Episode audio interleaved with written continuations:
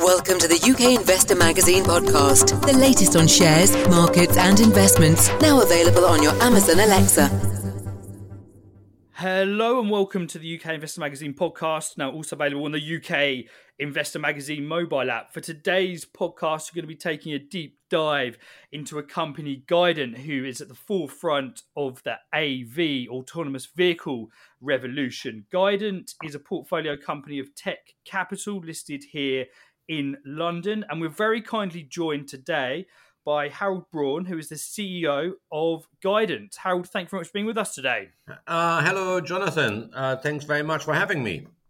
So we spoke earlier on in the year, Harald, and there's been an awful lot happening since. So we're going to be doing a bit of a catch-up today and see what's been happening at Guident. But for people that aren't aware of Guident, maybe didn't catch the first podcast, please, would you be able to give us an introduction, first of all, to yourself as well as Guident, please? Yeah, I will do that. Thanks very much. Yeah, things are happening. Thanks God, a lot of things going on, and that's of course very positive. And we go a little bit more into details later on. First, about myself. My name is Harald Braun. I'm originally from Germany, but I have two citizenships: German and American. I'm in the U.S. since more than 20 years. Was previously president and CEO of Siemens Communications here in the US. Then I did create a company called Harris Stratix Networks, brought them to NASDAQ, and was the president and CEO of this company. And so after that, I did some other startups. And the last one, which we did, was 2019, we started Guident, and Guident is a software company, focuses on software development for autonomous vehicles to make autonomous vehicles safer. And this software, in principle, is or will be integrated with the software of autonomous vehicle companies. So we are not manufacturing vehicles ourselves. We are just, as I mentioned, develop software which runs on top of the autonomous vehicle stack of autonomous vehicle companies. And with that, our first use case is that we can tailor-operate autonomous vehicles from a remote monitoring and control center.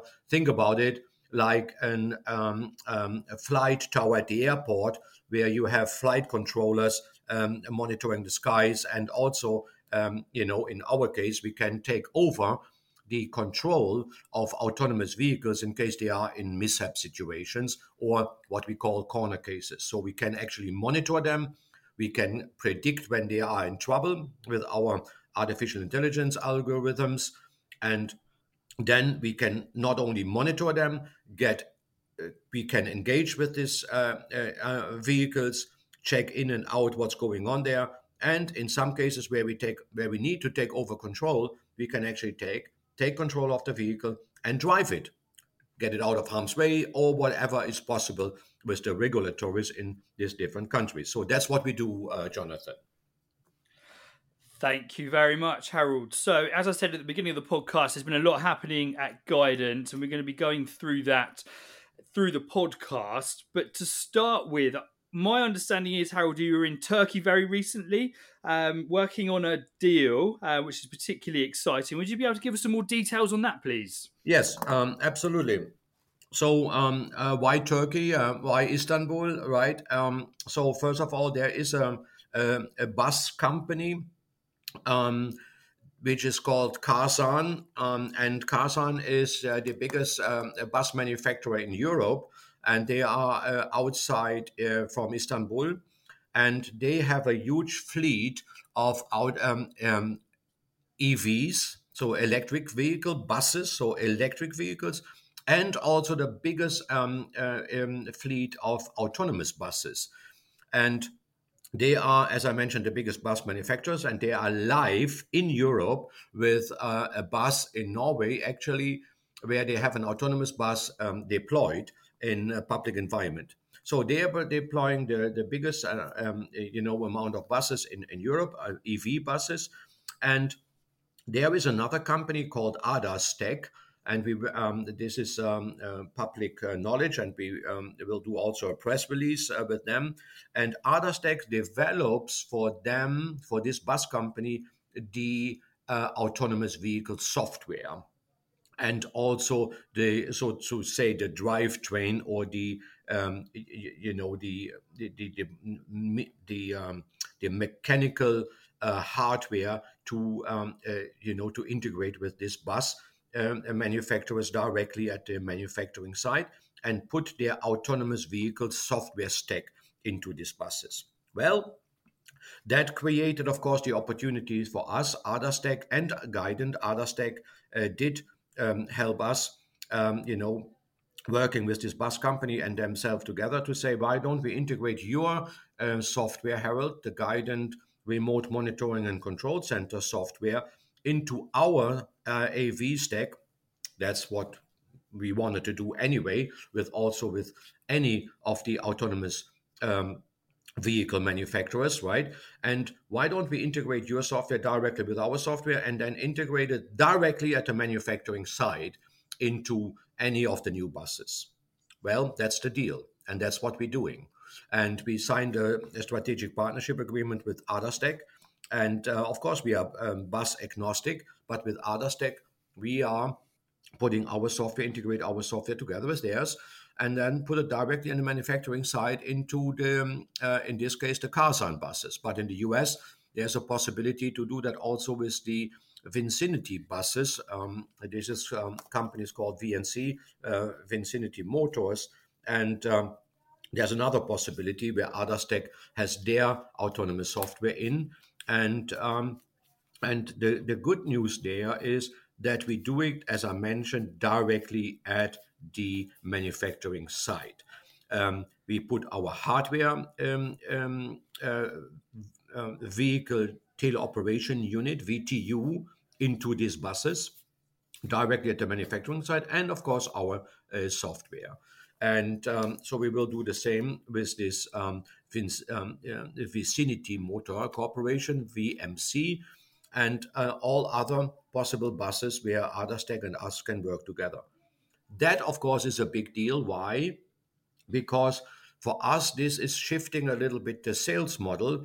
We have a direct sales model so far in the last 3 years, going directly to possible customers, but this would be more indirect sales model where we work with a partner, where the partner then put their software into other vehicle companies' vehicles.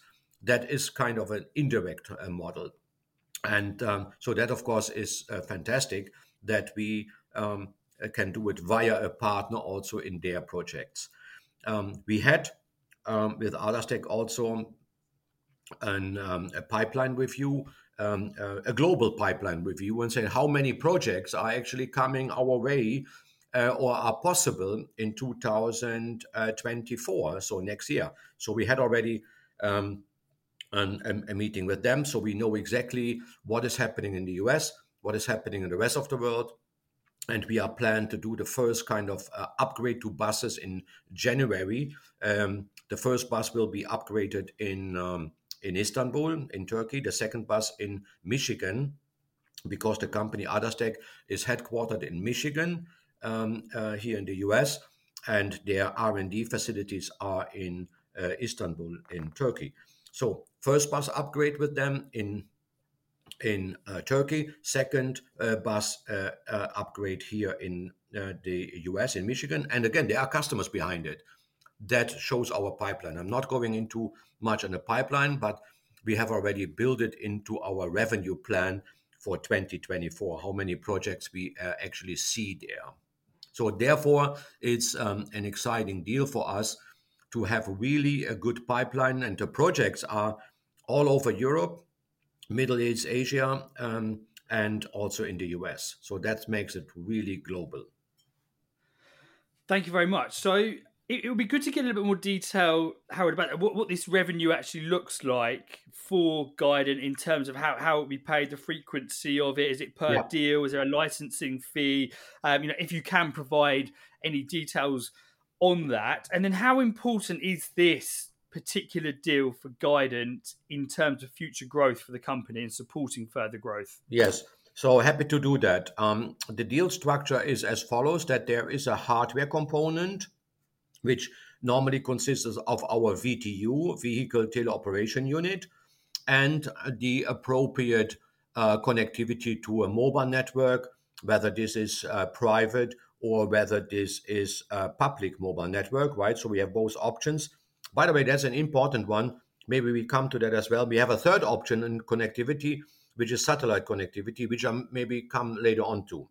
So this, what we integrate, has a hardware component into a vehicle, in this case a bus. And then this is a one-time setup fee. That's the deal structure.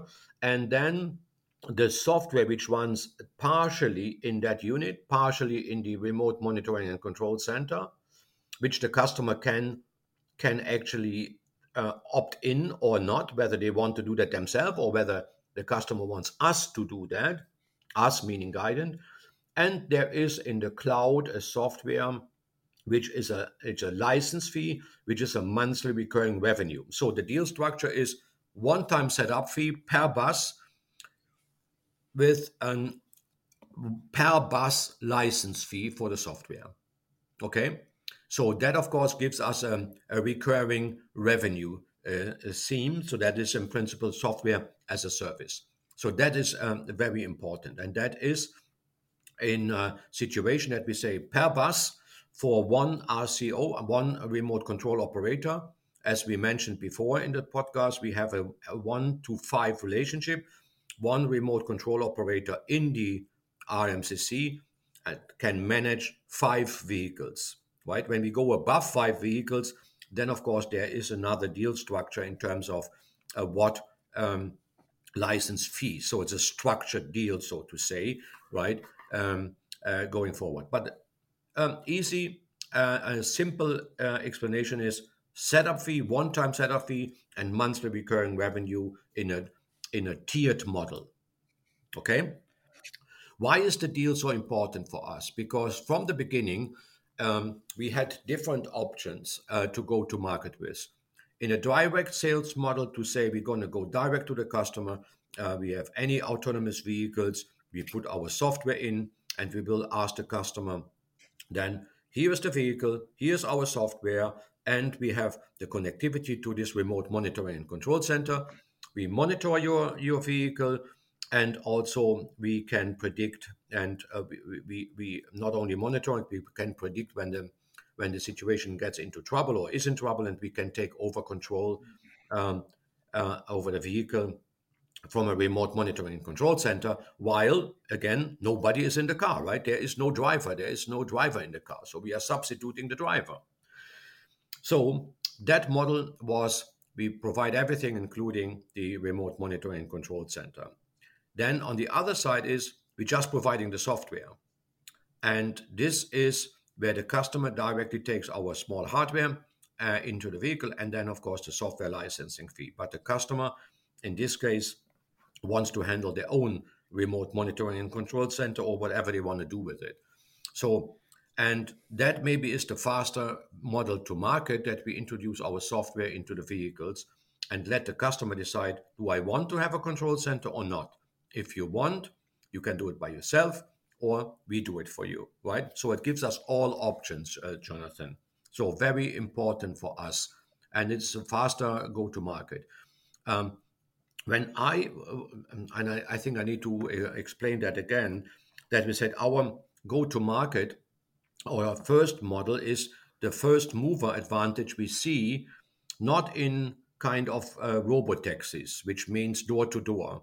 I'm going from any place to any other place. No, that's not our starting assumption. Our starting assumption on the criteria were as follows. We act in... or we will put our services to customers forward in a geo-fenced area, low speed, and fixed routes. Meaning, geo-fenced area could be in huge business campuses, in areas dedicated in smart cities for certain movements of transportation services, like in Jacksonville, where we have our first customer, or in business campuses, or in residential areas, and. So geo-fenced areas, low speed on a fixed route. So no door-to-door, so from any point to any other point, so fixed routes. And that, when you really think about it, a bus circle is also a fixed route. So that all makes sense for us right now, and we see that as the first mover advantage. So there come different areas now together for us in this particular case. And again, we are not looking only for this deal. We have also another deal going on with Ovitech in Estonia, where we bring a vehicle to the US in the January timeframe, mid-January. So we are getting at the moment from NHTSA, from the regulator, the okay to import the vehicle, which is what we call toaster, right? Which is a vehicle without steering wheel, without pedals, without anything, which we will demonstrate then with our technology in the US. So we have different kind of options to market. There's many points in there, Harald, that we're going to pick up a little bit later on in the podcast. But I just want to talk about momentum in the area, in the sector at the moment, because I also understand that you've been in Europe at a couple of conferences recently, obviously speaking with the CEOs of the companies leading this industry forward. What were some of the key themes that you took away from these conferences, and what were your involvement at these conferences? Yes, the key theme is it's going to happen right now. That was the thing. Everybody who was there, and that were the major companies from Japan, from Germany, from the US, major automotive manufacturers and truck companies. The major theme was going electric is not a question anymore. For example, the entire trucks and public transportation system and bus, there is no bus anymore, will be bought by anybody who is not EV, which is not electric. Trucks, the entire fleet of major vehicle manufacturers is going to be electric. So the transformation from going combustion engine to electric is not a kind of a question anymore. It's happening right now. The next step is the H2, right? To go H2, hydrogen, right? So that, of course, gives then the opportunity that people were talking about. Entire fleet will be electrified, number one. Number two, while we're doing that, we have also vehicles going autonomous, especially in public transportation, on the trucking side, and also as I mentioned before, in the public transportation side, with microbuses, transportation services, like smaller kind of, that's very important, smaller kind of vehicles, right? Because the companies, that was a big theme there, and I did actually underestimate that a little bit, that vehicle companies are going smaller and smaller. By the way, after that conference in Aachen, I was also at the Brussels in Belgium at the Bus World 2023. Amazing what's happening in public transportation. So what I underestimate is the following. And that was a theme, again, when we talk about the conference in Aachen Colloquium, it was about that companies like, I can say whatever, Honda and MAN and BMW and all, and Ford Motor Group and GM and so on and so forth were presenting there, and also the adjacent industries around them. Again, and there were board members and there were C-levels reporting the situations. Electrification is number one.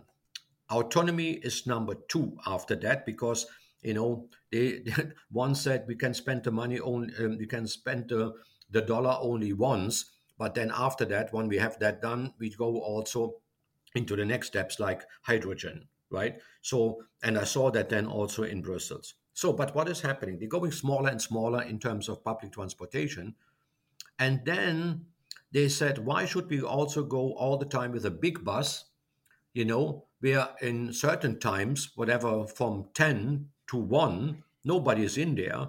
And then it picks up again from 3 to 6. There, you know, so what we do is we do platooning. The smaller vehicles autonomously will be platooning together in a long string, go the same route when a lot of people are, taking these routes and using public transportations in the morning and evening. But in between, the smaller portions of that train, so to say, the vehicles go off to somewhere else. And then they are in different areas with smaller vehicles. So they are platooning the vehicles. Guess what? This is all manufactured and all worked by software developments in how to connect them.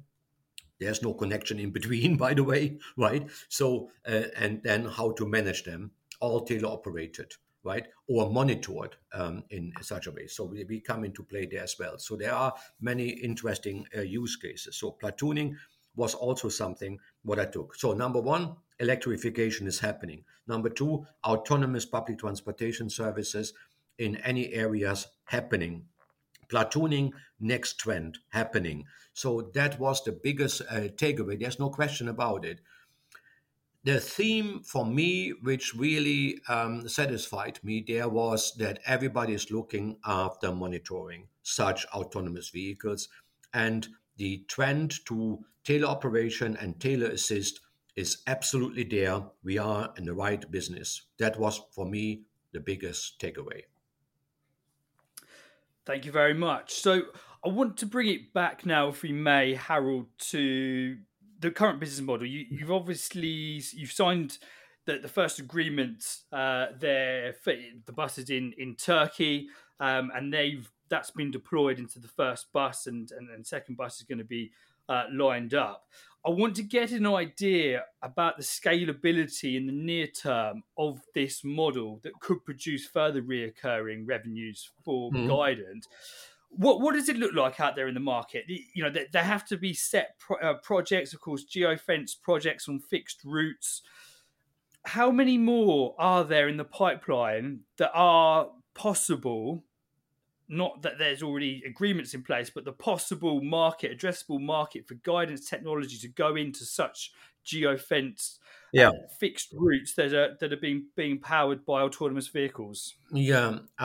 So that, of course, is a question to the sales pipeline, right? And we see from a direct business, a direct business model, maybe 1 to 2 handfuls, mostly in the US, right, which are also driven by RFPs, right, or directly engagement with business parks, hospital areas, geofence areas like mining, which is more Latin America, or industry parks, business centers, residential areas. So visibility I have on 1 to 2 handfuls.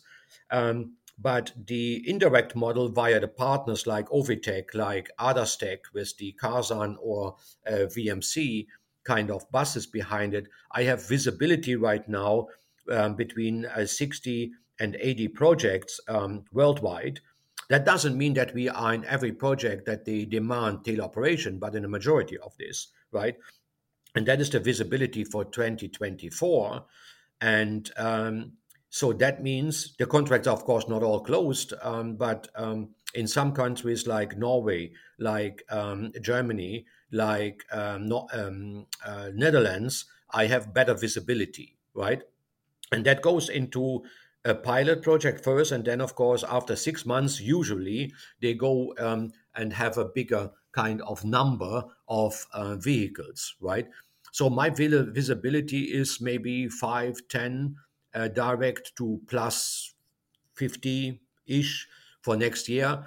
But again, that doesn't mean we are in a very early stage, and the customer, of course, has a big saying on this. Do I want monitoring and teleoperation or not? But we feel that the majority of those will have also the request for teleoperation. And that is just with one company, Jonathan, right? So we are a very small team, right? We need to invest in our software capabilities and also in the go-to-market capabilities, because there is more out there in an early stage. And I want to make sure that I create mind share with that what we're doing, because the biggest obstacle for us is still, and for everybody else in the autonomous industry, is that people think that autonomous vehicles are not safe. That is the biggest obstacle which we have to make sure that we educate the broader public and say, here is what we do. Autonomous vehicles are safer than you driving yourself, because we have 1.3 million deaths worldwide caused by over 90% of the people driving these vehicles. But people don't know that, and they have not experienced autonomous vehicles. So the biggest obstacle or roadblock for all people in the autonomous industry is that people still think autonomous vehicles are not safe. And that's what we had to overcome with pilots and with deployments. That's what we are pushing for. So sorry to get a little bit off track here, but I think you have somehow the numbers and what we see may be possible going forward.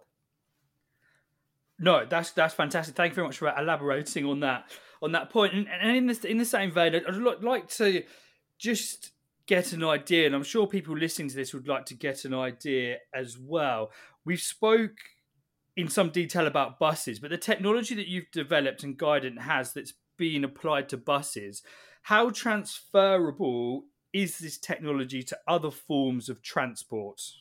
Very good question. As I mentioned, we focus at the moment on the fastest mover into the market and the first adopters, right?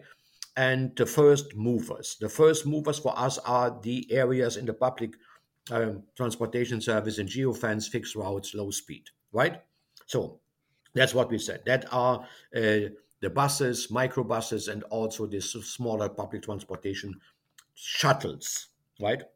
When I talked about Ovitech, their shuttle, Mika, is a shuttle. 6 people in there and so on, right? Good. These are the first movers. Our software and hardware can be adapted to any vehicle in this kind of size, from normal cars on the street to buses, microbuses, to shuttles, right? And we can also go smaller footprint. Remember, this is a very small, the VTU, this Vehicle Teleoperation Unit, is a very small unit. The rest is software. And the cars, of course, need to have certain sensors or cameras, right?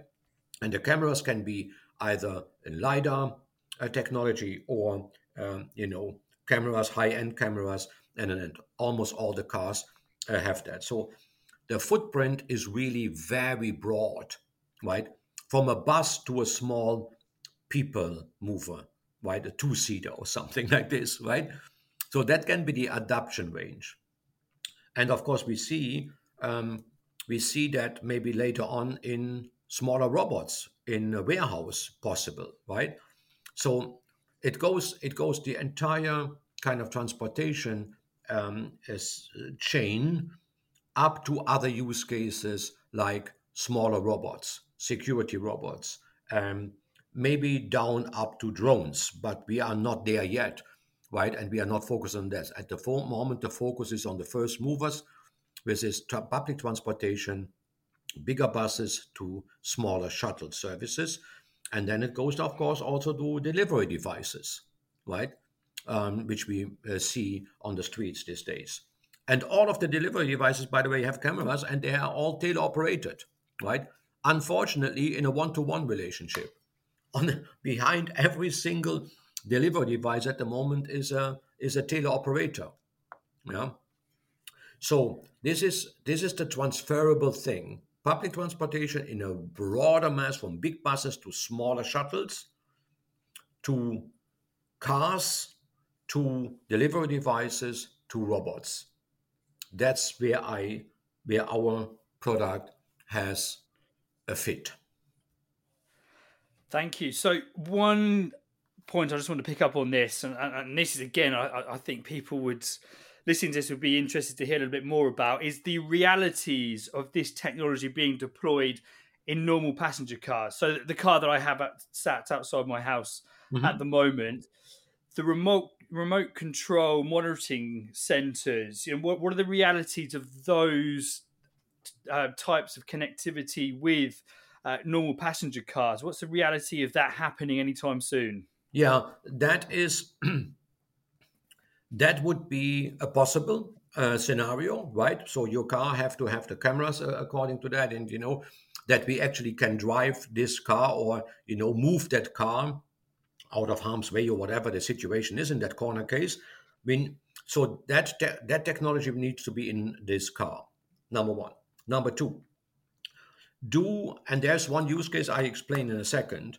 And so this is possible right now, and it's happening right now with one company. And I would say even they are a competitor, but you know I don't see I don't see competitors. I'm happy that people moving into that area.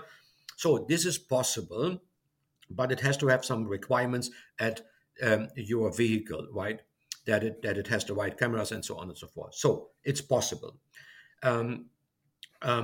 The remote monitor and control center, as we mentioned earlier, can be anywhere in this world, right? Out of latency reasons, I would say it is great if we would have something, let's say we have in the UK and we do that in London, or the facilities around there, and it would be great. It would be somewhere in the UK. But again, it can do it also from Boca and from Miami or from New York or whatever, wherever it makes sense. And we have good connectivity possibilities to this kind of cars. Latency is, of course, a big thing there. So now, when will that happen? That is more a door-to-door service, Jonathan, what we said before. So let's say your use case could be whatever. You are in North London and you went there with the subway and you have your car in South London somewhere, right? And I say, the subway is not driving, it's late, I cannot get home. And then you tell your car, come pick me up. By the way, I'm not making that up here right now. That is right now a use case which is going on in Hamburg and mainly later in Las Vegas. Pick me up car. The car, teleoperator gets to the car wherever you are. Then the car comes without a driver in it, whatever. And then you take your car and you drive it home yourself. Okay? Why do I say that? This is happening right now. This is a business concept from a company which I had, this founder I had also in Europe, lunch with and also dinner with. This company is called VAY, V-A-Y. And this company's business model is you have a tail operator somewhere. That tail operator is driving a car to a customer because the customer called home from their home house, for example, and say, I want to go to the airport, I would like to have a car. A tail operator is driving that car to your house. You go into that car, you drive it to the airport, you get out of the car, and the tail operator from that company is driving the car back to the next customer. Tail operated, nobody in the car. That's their business model. And meaning, they have at the moment a permit to do tests in Hamburg, and they are also in the US in Las Vegas. So, meaning that is a use case transferable to a private car, so to say, which you mentioned, right? And that use case is happening right now. Are they successful or not? I don't want to judge that and whether that works or not, but it's in deployment and in pilot stage, Jonathan. So, with other words, it's happening. And by the way, I'm not making that up. Yeah, so that's reality. Right? It's happening. Yeah. So I put a commercial in for them because I like, this model. And I like that tail operators are, that tail operation is deployed. Yeah. Do I Fantastic. Want to do that? Do I want to do that? Yes, absolutely. Yeah. So we will see what can develop down the road. Thank you. So there was just a point here that I want to pick up on, because you did mention it, and it's the satellite side of things, and I think listeners should learn a little bit more about the connectivity side of things, because that's very important when operating these systems, to ensure that there's connectivity at all times, and the way that you're doing that is by the use of satellites. And I believe that you've inked a few deals with organizations, and you're in the process of enhancing the connectivity by using satellites. So it'd be good to hear a little bit more about that, please, Harald. Yes, this, of course, is a very important area. So we, as I mentioned before, we got a grant from a company which is very close to NASA here in Cape Canaveral. And this company is called Space Florida. And this Space Florida gave us a grant because we applied with a concept of space communication to this company, Space Florida. And what I brought to the table was a partner from Israel called NovelSat. They have satellite technology. I have an autonomous vehicle and autonomous vehicle software. What I proposed was to connect a third way of connectivity to space, and I explain why I did that. So we have at the moment two connectivity possibilities, which is a private network based on CBRS here in the US, but there are other possibilities in the rest of the world. So private network, right? And a public network for 4G, 5G, or whatever. But I wanted to have also a kind of a satellite communication thing. And what I had in mind was where the trends are going and the technology is going. There is a race to space. And I gave recently a presentation at NASA at Cape Canaveral. And it was very clear that there are many, many use cases. I explained the use case with satellite communication. There is a race to space from different companies because there is a massive trend going on to put satellite into low orbit, into LEO. Low orbit is defined as 100 kilometers to 2,000 kilometers, right, above the Earth's ground. So if we can go to LEO, and the majority of the satellites in LEO at the moment are from Starlink, right, from SpaceX. Right, they are getting thousands and thousands up there. At the moment, there are 4,000 satellites up there from them, and they have, in principle, a trend going on to get to 40,000 satellites in 2030. So, in low orbit means, as I mentioned, 100 to 2,000 kilometers. The majority of that is 400 kilometers above. This is somehow where the ISS is at the moment, the International Space Center. So below or above there is low orbit, and then of course we can also have low latency there. Anywhere in this world, there are then no wide spaces anymore where we don't have any connectivity. There's a massive investment from different companies in low orbit.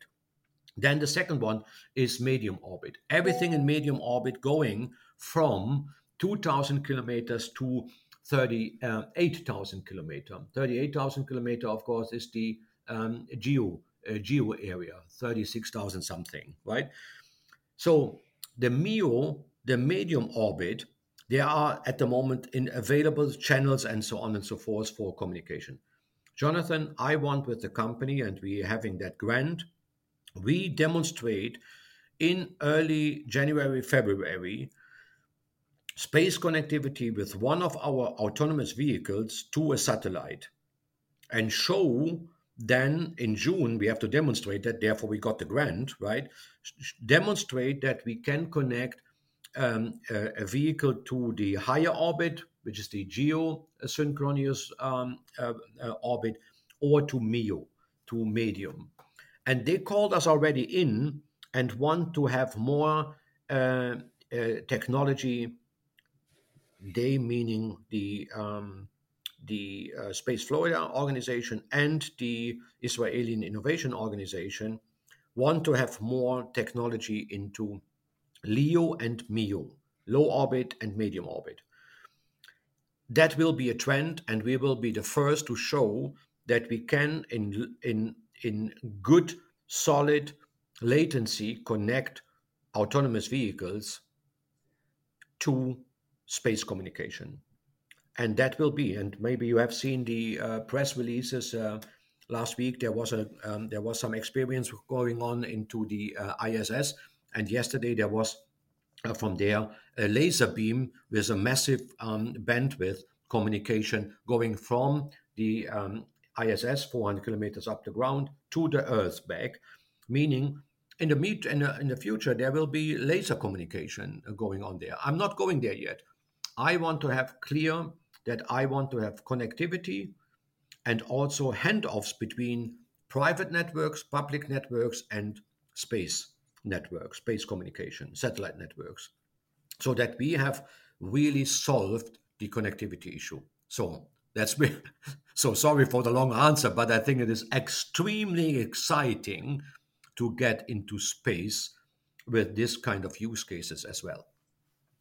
So just as a question on that, Harald, you know, you get this up and running, you get the satellite connectivity. Will all of the autonomous vehicles be connected via satellite, or will they be used, or will they be using satellite as a backup to another form of connectivity on the ground? I see it as an addition. You can also say as a backup, I would call it redundant connectivity, so that we have redundant networks, possibilities to switch automatically to the best coverage. Therefore, I would call it redundant. And wherever the vehicle is in this world, and wherever the software decides, I have better connectivity at this private network right now here, unlicensed, for example, or to this public network or to the satellite network, I'm choosing the best connectivity options in order to have the best communication, bandwidth, speed, and also with that, best latency. That's how I foresee that. Thank you. So we've been covering and discussing, of course, Guident's technology on the autonomous vehicles and software there. We're just going to finish off now, if we may, Harald, by looking at ReVive Energy Solutions. That's a newly spun off business which holds Guident's regenerative shock absorbers. It will be good to get a little bit more details about what's been happening there recently. It's obviously been an exciting year. I understand there's been some tests going on. Yes. Yeah. So I think we could probably do an entire podcast on ReVive. But, exactly. We're going to try and touch on it briefly just to give people a good idea of how they work and what's been happening there and the progress that's been happening. Okay. Yeah. Now yeah, lots of things happening there. So as your audience knew that we had also in our portfolio a patented solution, and we put this patent into a prototype, and the prototype went into testing with independent test authorities and with one paid proof of concept with a major tier one OEM here in the US, which was successful. And their tests, of course, and we are pushing the envelope even further because we also filed another patent in that area. While we were doing this, I saw more and more activities coming in and inquiries coming in from other companies about that solution. So a regenerative shock absorber, in principle, transform road vibration into valuable electrical energy. And then with that, we can actually charge the battery or use that energy for anything else in the car, which then not draws power or energy, from the battery in the car. So that is this regenerative shock absorber. And from us, this revolutionized the electric vehicles. We call it also energy on the move or drive the charge. Meaning, while you are driving, you're generating energy from your shock absorbers, not only from regenerative braking. We believe that every car in the future will have both regenerative braking, and regenerative shock absorbers. Our regenerative shock absorbers would increase by one-time charge of a car, let's say 350 miles per charge, would actually generate between 8 and 12 miles on that charge when you have 4 shock absorbers from us in the car producing energy. That is massive, okay? So, and we have proven that point with these independent test authorities and so on and so forth. So, hence, there are many people or autonomous and electric, actually, I have to say, electric vehicle companies inquiring and want to know more. I had now in the last 2 days, I think I mentioned that to you, and I cannot mention the name from this car company, 3 interactions with a major EV manufacturer here in the US. And they are going right now to market. But anyway, that's this. There is a lot of interest for this. And what we did because of this kind of movement, we decided to have a more focused go-to-market strategy. We spun this solution off from Guident to a separate subsidiary. And this subsidiary is called ReVive Energy Solutions. And this is 100% Guident company. So we spun it off to have a more focused approach to market. That we, when we talk to the people, they have interest in that we are not talking about Guident on the remote monitoring and control center side, which they might not be interested because there's a different kind of industry, that we can directly talk about ReVive Energy Solutions. And there are more ideas about we have, and that would all belong into ReVive. So that's why we spun off the company into a 100% subsidiary of Guident called ReVive Energy Solutions. So now, what we did, we have all the data. We have proven our design principles. We have prototypes. We have everything for people to take a look at and then take it from there. What is our go-to-market? Our go-to-market is that somebody is manufacturing this and have a kind of royalty licensing agreement with us because we do not want to manufacture shock absorbers. We want to license our technology to interested companies. And that is happening right now. And we are pushing the envelope further where we said that we are not wanted to only harvest the energy, generate energy from the vibrations, but also interacting from the outside, the generator in the shock absorber, to make it more intelligent, making it more intelligent in a way that you can also automatically adapt to the road size, to the road surface, that you can predict and that you can map what road surfaces we have. We can sell the data to any companies who are interested in this. There are so many ideas around that, so that we say, okay, we are going to put some people with a focus effort on this ReVive. That's where we are today. And hopefully we can make sure that everybody understands that we create energy on the move. While we are driving, we are creating energy. Harald, that's great. I mean, there's an awful lot happening there, and as I said, we could probably have done a completely standalone podcast on ReVive, and I'm sure when more starts to happen and we're able to share more, we'll be doing that. And I think very exciting developments there on both sides of the business.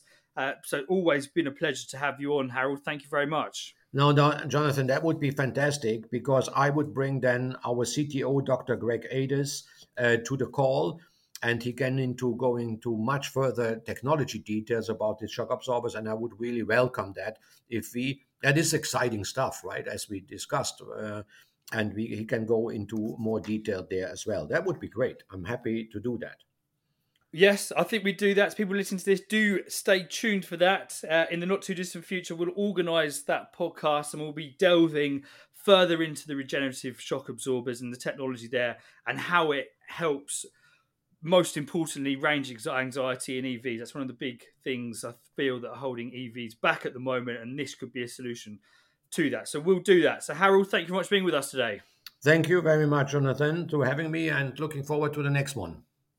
And thank you very much to everyone for listening. Thank you. Thank you. We hope you enjoyed listening to the UK Investor Magazine podcast. Please do share the podcast, and we really value any reviews and comments you leave us in your chosen podcast player. The views presented by the hosts and guests of the UK Investor Magazine podcast are in no way investment advice, and please remember all investment involves risk.